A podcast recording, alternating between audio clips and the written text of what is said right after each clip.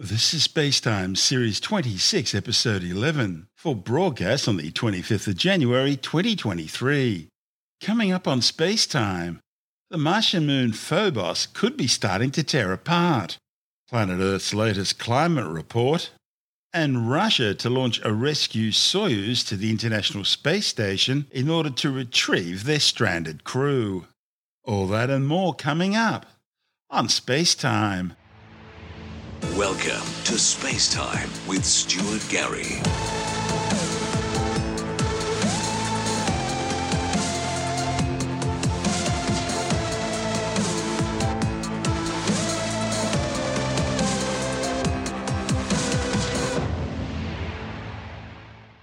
New study suggests that the 22 kilometre wide Martian moon Phobos is starting to show the first signs of a process that will eventually tear it apart. Unlike its little brother Deimos, Phobos, the innermost of the two Martian moons, has developed a striking pattern of parallel linear lines running across its surface. These grooves are a distinctive global feature of Phobos and they're not present on Deimos. How they formed has been perplexing planetary geologists for over 40 years, since they were first imaged in geologic detail by NASA's Viking missions. Now, a new study reported in the Planetary Science Journal proposes that these grooves are actually surface expressions of underlying canyons or fissures which are partially hidden inside Phobos and that they're early signs that the moon is quite literally falling apart due to increasing gravitational tidal forces exerted by Mars. Apart from its weird linear markings, the other special thing about Phobos is its orbit, which is very close to Mars, only 6,000 kilometres above the Martian surface. That means gravitational tides are causing it to spiral inwards at a rate of about 2 metres every 100 years. In other words, Mars is pulling it down, and it's pulling it down fast. And these forces are causing Phobos to reach what's known as its Roche limit. That's the point where the gravitational tidal forces imposed by Mars on one side of the tiny moon become so much stronger than those that are imposed on the other side of the moon that Phobos is quite literally ripped apart, most likely becoming a Martian ring system probably in as little as 40 million years from now, and quite possibly making Mars the brightest planet in Earth's sky. But the very idea that Phobos's parallel linear grooves are actually stretch marks caused by surface tectonic mechanisms has so far been impossible to demonstrate. Eh, the problem with the idea is that the stretch marks, if that's what they are, would require a somewhat stronger outer layer that can survive getting fractured when the shape of Phobos changes beneath it. Phobos has a near surface porosity of at least 40%, so it would seem impossible to sustain networks of major crevasses in a pile of what amounts to fluffy dust, even in a gravity of less than one one thousandth that of Earth. Using the most highly detailed supercomputer simulations of the problem to date, scientists explored the idea that the loose dust rests on top of a somewhat cohesive subsurface layer, a material that is also weak but still has enough strength to sustain deep fissures. The loose dust then drains into those cracks.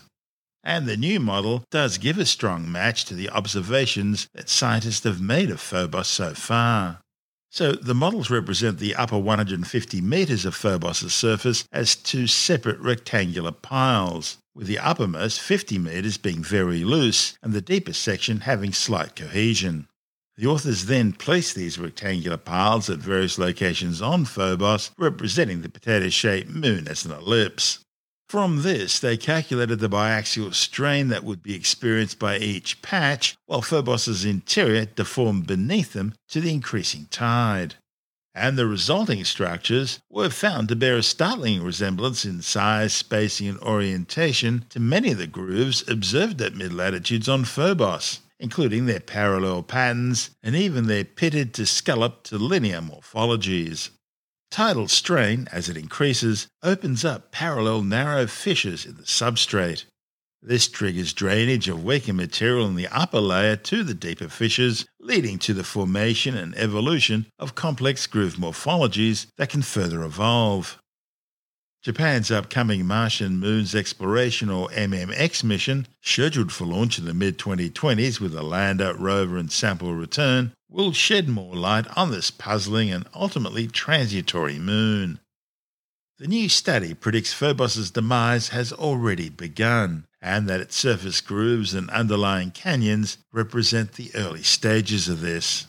According to the new model, Phobos is already at a precarious place a landscape that's being dramatically transformed through the opening and reworking of granular features, and the drainage of loose material into these cracks until the entire moon eventually, simply, breaks apart. This is space time. Still to come, Planet Earth's latest climate report, and Russia to launch a rescue Soyuz to the International Space Station in order to retrieve their stranded cosmonauts. All that and more still to come on Space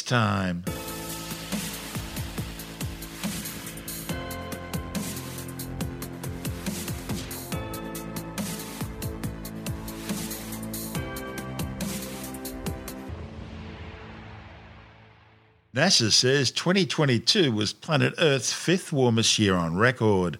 NASA Administrator Bill Nelson says the warming climate is already making a mark, with forest fires intensifying, hurricanes getting stronger, droughts wreaking havoc, and sea levels rising. Scientists with the Goddard Space Flight Center in Greenbelt, Maryland, say 2022 would have been even hotter were it not for an overall cooling effect caused by a series of repeated La Nina weather events. The NASA satellite data shows that global temperatures in 2022 were 0.89 degrees Celsius above the average for NASA's baseline period between 1951 and 1980. The NASA data supports a new report by the World Meteorological Organization, which found that the past eight years have been the eight hottest ever recorded. 2022 was also the eighth consecutive year where annual global temperatures were at least 1 degree Celsius above the pre industrial levels of 1850 to 1900. The Arctic region continues to experience the strongest warming trends, close to four times the global average. Meanwhile, a separate study reported in the journal Nature warns that the Greenland ice sheet is now the warmest it's been in the last thousand years. The findings are based on a detailed examination of ice core records between the year 1100 right through to the year 2011. The data shows that between 2001 and 2011, the ice sheet was on average 1.5 degrees Celsius warmer than during the 20th century. The data represents the first multi site ice core record of the Northern Greenland Traverse since 1995 and the researchers say these temperatures have been accompanied by an increase in meltwater runoff, which may further accelerate the rate at which further ice is lost from the sheet. The Greenland findings are also consistent with the European Space Agency satellite data, which is showing how climate change is causing diminishing ice cover globally. The ESA satellites are observing the planet's cryosphere and providing key information to help scientists understand and respond to global thawing. This report from ESA TV. Climate change is impacting our planet and society as never before. This is why the European Space Agency is using Earth observation satellites to measure and determine the consequences of human activity on a global scale. One of the most damaging effects seen from space is the global trend of melting ice on our planet. This ice is called the cryosphere. It's comprised of ice sheets such as the Antarctic, sea ice like in the Arctic, but also of glaciers and permafrost regions. While the melting of the ice sheets of Antarctica and Greenland are the best known examples, satellite measurements indicate that in the last half century, glaciers across the globe have also lost a significant amount of ice. Over the course of the last century, we've seen quite dramatic changes in um, these different elements of uh, the cryosphere. Uh, notably, we've seen uh, significant losses in Arctic sea ice, we've seen decline in uh, the volume of ice uh, locked up in glaciers, and we've also been witnessing changes in the large ice sheets, Greenland and Antarctica. The consequence, of course, is that uh, sea level is rising as water is transferred from ice on land into the ocean. While half of the sea level rise comes from thermal expansion caused by warming ocean water, Melting glacier ice is the second largest contributor. Research shows that over the last 50 years, glaciers have lost more than 9 trillion tons of ice, raising the sea level by 2.7 centimetres. Although yearly data measurements may fluctuate, a global trend is visible whereby the rate of ice loss has increased. At the current rate, about three times the volume of all ice stored in the European Alps is lost every year. This corresponds to around 30% of the current rate of sea level rise. While rising sea levels are threatening many coastal areas across the world with severe flooding and more extreme storms, melting glaciers will also impact people living downstream of these glaciers, who depend on this seemingly eternal water resource, especially during the summer or dry season. Glaciers have a huge impact on, on the population on Earth, um, in particular in Southeast Asia, where millions of people are dependent on mountain water resources. Um, during the summer season, uh, we see the, the melting of the glacier and the mountain snowpack. This, of course, releases uh, water which is used for irrigation in the fields. It's used for generating uh, hydro, hydroelectric power, and it's also used for drinking water. And so um, we're very much concerned with how uh, climate warming has an impact on the seasonal stream flow and the way in which the water resource can be managed in the future. From space, several of ESA's Earth observation satellites and the EU's Copernicus satellites monitor our global ice cover. Cryosat, for instance, is dedicated to measuring the thickness of polar ice and changes in the ice sheets of Greenland and Antarctica, whereas Sentinel 1 is used to track sea ice. With this kind of satellite data going back more than 25 years, scientists can calculate the volume of ice loss on a global scale. It also furthers their climate models and allows them to make predictions about the rate and impact of future ice loss. Another worrying aspect of the global thaw is the impact it has on permafrost. This is the almost permanently frozen ground around the Arctic regions. Scientists are concerned that when this ground thaws, methane that was trapped in the soil will be released into our atmosphere, amplifying the greenhouse effect. But it's not the only self replicating effect being triggered by the melting of snow and ice. We talk about uh, the impact of, of melting snow and ice surfaces in terms of what's known as the albedo effect. Um, when snow is dry, it's very reflective, and of course, that helps to uh, reflect sunlight uh, back out into space. And the consequence is we can reduce uh, the amount of melting this way. However, as um, ice and snow melt, uh, the albedo and the reflectivity becomes lower, and this has the effect of absorbing more uh, of the solar energy. This contributes to further warming and further melting. And so it's a runaway uh, progressive effect uh, caused by the reduction in, in the albedo. It's clear that monitoring our planet's cryosphere is of great importance as it influences the lives of millions of people. The European Space Agency recognizes this. Three of the six high priority Sentinel missions are aimed at addressing urgent climate and operational user needs related to ice sheets, snow, and sea ice. With these tools, from space, we can look at our planet and see which policies are needed to slow the global thaw. This is space time. Still to come, Russia to launch a rescue Soyuz to the International Space Station in order to retrieve their stranded cosmonauts. And later in the science report, more than 250 titanosaur egg fossils found by paleontologists at a dig site in India. All that and more still to come on Space Time.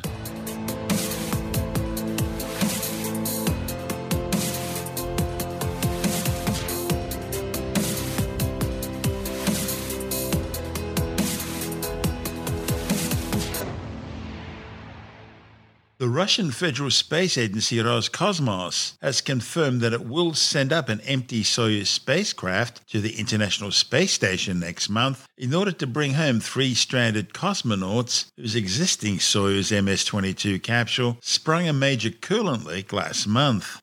The Soyuz MS 22 began leaking coolant on December the 14th, shortly before Russian cosmonauts were to begin a spacewalk. Mission managers believe the leak was caused either by the impact of a tiny micrometeoroid or a piece of space junk. However, the Russians are denying the idea of the space debris. That's probably because, together with their Chinese allies, they're responsible for most of the space junk up there. Whatever the cause, the impact left ammonia coolant streaming out of one of the Soyuz radiator cooling systems.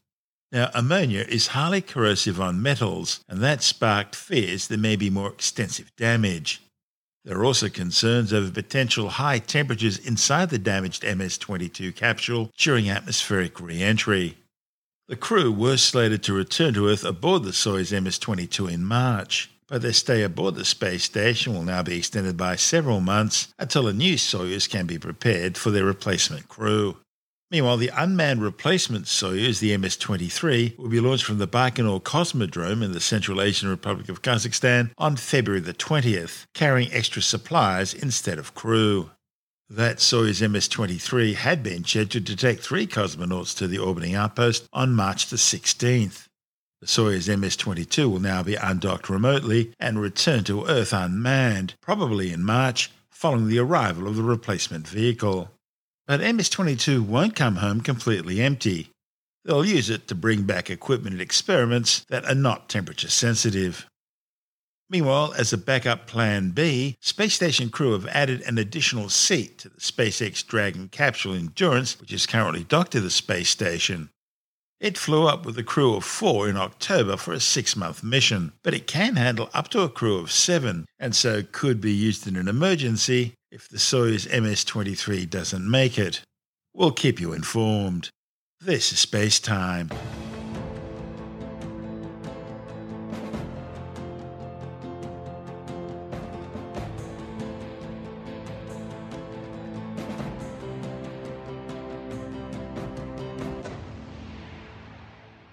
And time now to take another brief look at some of the other stories making news in science this week with the Science Report. A new generation of GLP 1 agonist obesity drugs is allowing people to safely lose weight without strenuous exercise.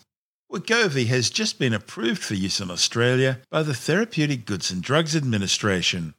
It's just one of several gut hormone mimicking drugs based on diabetes treatments, which have already been approved for use by the Food and Drug Administration in the United States.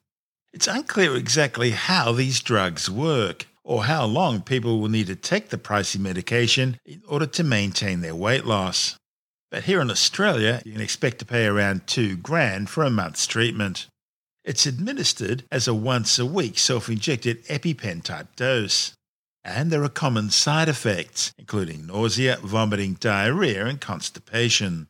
Long term side effects are still being understood.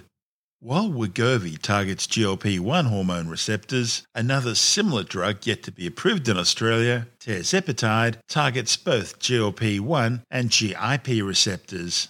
Tests show that results in an average 22.5% weight loss over 72 weeks that's on a 1.5 milligram dose for tirzepatide, compared to 14.9% weight loss for Wegovy on a 2.4 milligram dose.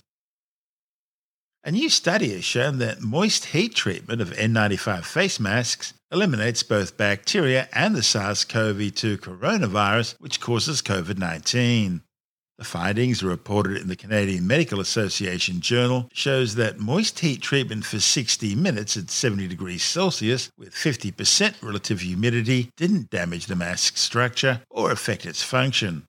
And researchers found the treatment would allow the same mask to be used up to 10 times. Paleontologists have uncovered more than 250 titanosaur egg fossils at a dig site in India. The rookery contained some 92 individual nests, suggesting that the large theropod dinosaurs may have had colonial nesting behaviours similar to many modern birds. The study, reported in the journal PLOS One, also found that there were at least six different types of egg species in the rookery. That suggests there must have been a higher diversity of titanosaurs in the area than earlier skeletal remains had shown. Titanosaurs are a type of sauropod, large herbivorous dinosaurs with elephant like bodies and legs, and a very long neck and small head at one end, and a very, very long tail at the other. Paleontologists also found that the nests were spaced very close together, leaving little room for adult dinosaurs to move about. The authors think that may mean that the adults would simply leave the hatched dinosaurs to fend for themselves.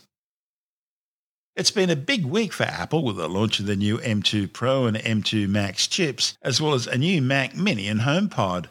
With the details, we're joined by technology editor Alex Zaharov-Reutt from ITWire.com. Yes, Apple has indeed launched new products and had the new M2 Pro and the M2 Max processors, which are about 20% in general faster than uh, the M1 Pro and Max before them. And of course, you can now get the M2 Pro and Max in the 14 and 16 inch MacBook Pros. They have the uh, effectively the same configuration or the same uh, chassis as last time, but this time instead of being HDMI 2.0, it's HDMI 2.1, which means that if you plug one 4K monitor, uh, you can get that at up to 240 hertz, which is important for for gamers and, and for gaming and for sort of fluid motion. But these uh, MacBook Pros can get also multiple monitors via the Thunderbolt connections. But uh, Apple also launched a new Mac Mini. Now, the Mac Mini has come out with the M2 processor, the same one that you'll find in the MacBook Air and the 13 inch MacBook Pro. And that has actually come down to 999 Australian dollars, down from 1,099 from last year. And in the US, this is $599 US. So this is a solid desktop computer. Now, this configuration, this space-like configuration is only in inverted commas, 8 gigabytes of RAM and 256 gigabyte SSD. But the Apple is able to much more smoothly use the RAM that it has available to it than on, say, Android systems or on Windows systems. And so an 8 gig machine in 2023 with a 256 gig SSD is still a very powerful computer for doing you know, even video editing and those sorts of things. It's, it's quite incredible. Obviously, if you have more RAM to throw at the machine and you can afford the bigger SSDs, then so much the better. But even the baseline machines will do very well. Now, the Mac Mini with M2 Pro, that one starts at $1,999 in Australia. I think it's $12.99 US. And that comes with 16 gig of RAM and a 512 gig SSD. It also has uh, higher core counts. And of course, the M2 Pro is a more powerful chip than the plain old M2. So long awaited updates from Apple and uh, their new machines, which they did wish to launch them actually last year, but there were problems in getting the number of processors out that uh, were caused by all sorts of factors, and uh, Apple had to wait until you know this week to launch these new products. Tell us briefly about the new HomePod that launched the next day. Yeah, so the original HomePod came out about five years ago. It had seven tweeters and all this incredible stuff to bounce the sound around the room and sound quite spectacular and magnificent. These were a bit more expensive than the uh, Alexas and the Google Nests, and so they didn't do so well in the market. And in fact, Apple launched its uh, HomePod Mini for about, I think it was 149 Australian, I think about 99 US. But they were a bit smaller. They didn't have quite the, the oomph. So Apple has now come out with the HomePod 2, second generation, using the same processor as in the Apple Watch. So it's an upgraded processor. Obviously, still has much better audio quality than the HomePod Mini. The configuration of the tweeters and speakers and what they're using to drive those speakers is a little bit different. Seems to be a little bit less capable than the one they launched previously, but they've got smarter technology inside now. Still no screen as such, like you would see with the Amazon Alexa or a Google Nest. I mean, there is a screen on the top that you can change the volume and see various things, but it's not that iPad style of Alexa style device that uh, Google has announced actually that this year it'll come out with an Android tablet that can dock atop of a sort of a, a speaker base that will sort of turn it into an Android tablet slash Google Nest tablet all in one, and you can take it with you, but bring it home and then dock it. So a lot of competition in this space, and uh, Apple is also rumored to be working on an iPad-style HomePod. But in the meantime, the, the newer, bigger version two of the original HomePod has launched, 479 in Australia, and uh, hopefully this one is more popular than the original one. They're fully Matter comparable. Oh, oh, yes, absolutely. Fully Matter compatible. I forgot to mention that. Uh, it's able to control all of the different smart home devices and, of course, it's like a smart home hub. And, uh, you know, obviously, if you pair it with an Apple TV, you can get the home theater experience. If you pair multiple HomePods together, you'll get the multi channel sound. Uh, so, yeah, definitely one of the key factors is, is in that home automation space. And the Matter standard is the one that is meant to unify all of the Amazon Alexa, Google Assistant, and HomeKit devices into one standard. So it doesn't matter which device device you buy, as long as it's Matter compatible, you can be an Amazon household, a Google household, or an Apple household and still take full advantage of the capabilities of the smart home device. That's Alex Zaharov-Reutt from ITWire.com.